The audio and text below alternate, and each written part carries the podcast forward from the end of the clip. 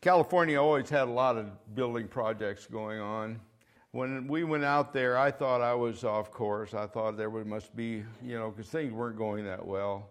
We'd done a lot of stuff in ministry, but it's like our life was not where we wanted it financially and so on. And, and uh, I might as well just tell the story.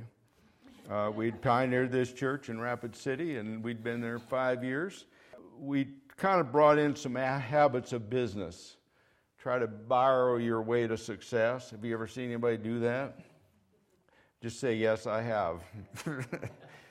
so we were upside down financially, really, trying to minister.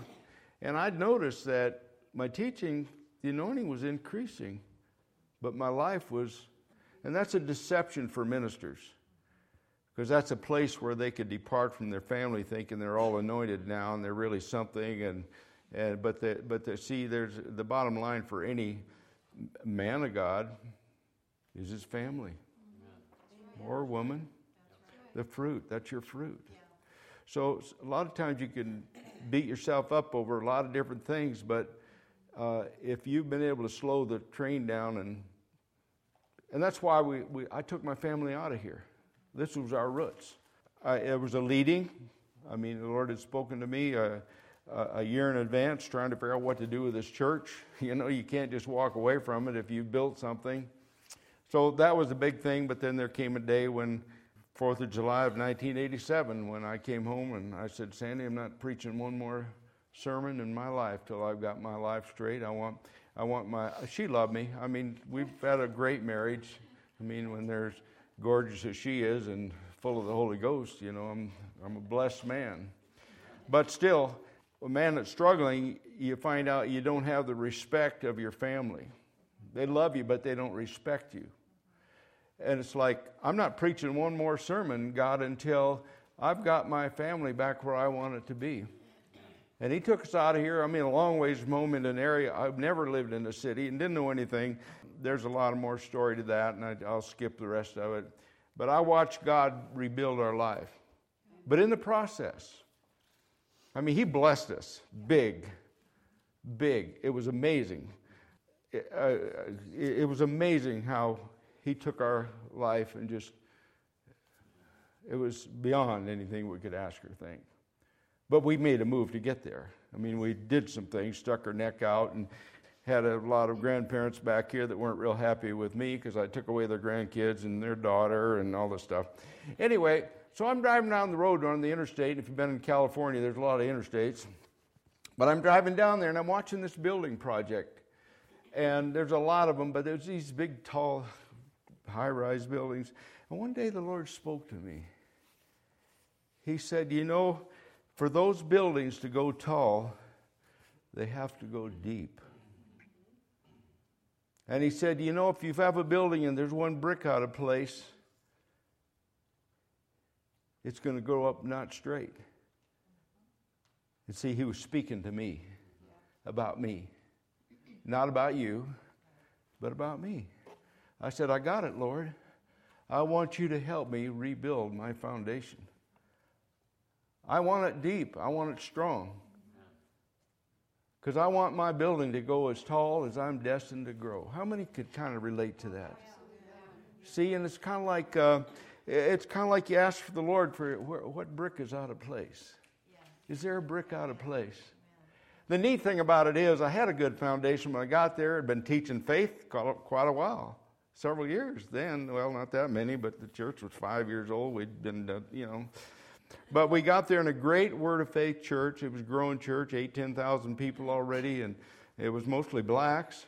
God opened that door to us and uh, took us in there. And for this beat up South Dakota bunch, you know, it wasn't long. Of course, I piled into everything. Any Bible study was there, new believers, whatever, because I wanted to find that brick that was out of place. Yes, yes. Am I ministering to anybody here today? See, I wanted to find that gap. I wanted to find that. I saw it again uh, in prayer the other day, and uh, not speaking necessarily, but like, where's the hole in my armor? See, I want to find that.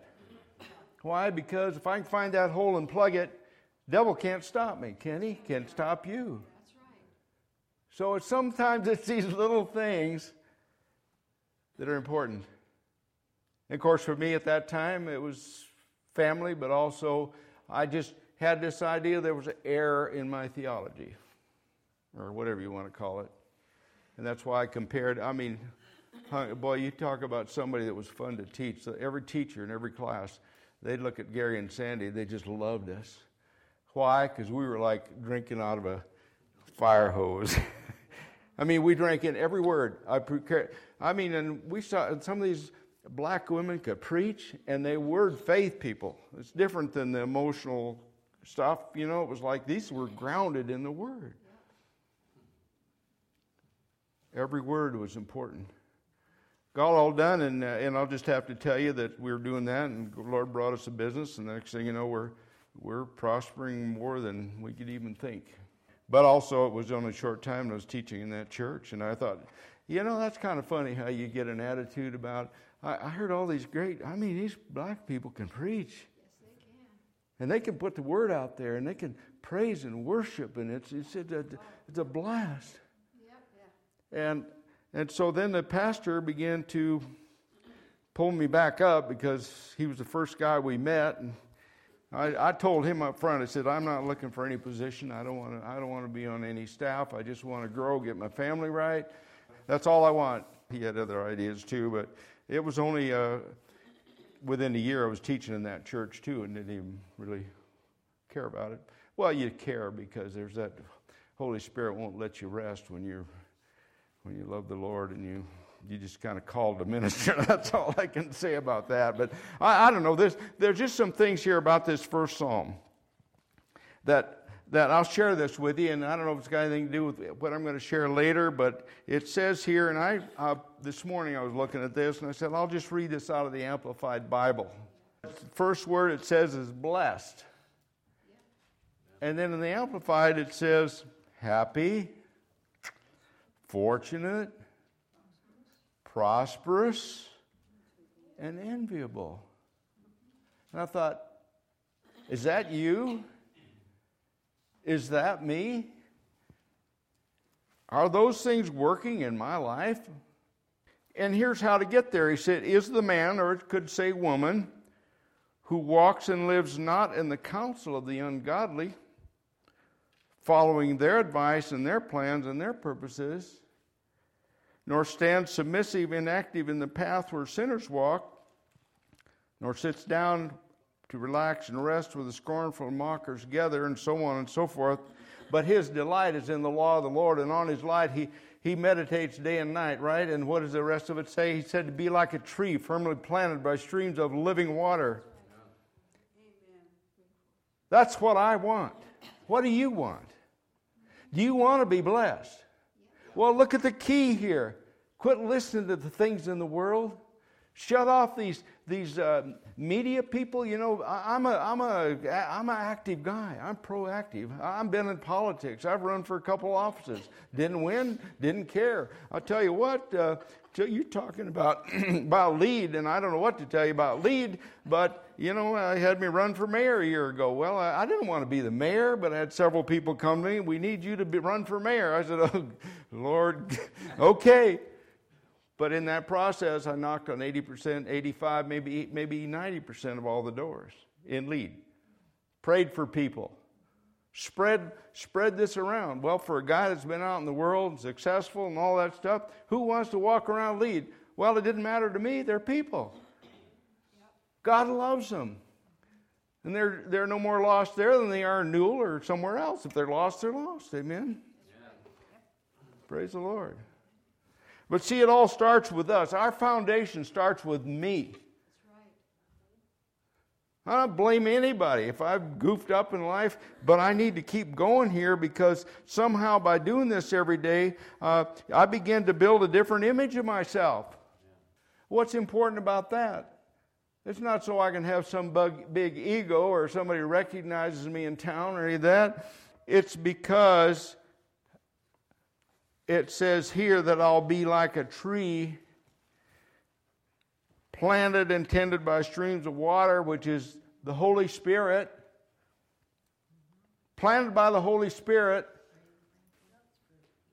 ready to bring forth its fruit in its season.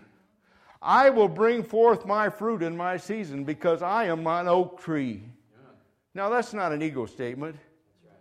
It's something after maybe 25, 30 years of saying this to myself every day. I believe it. Amen.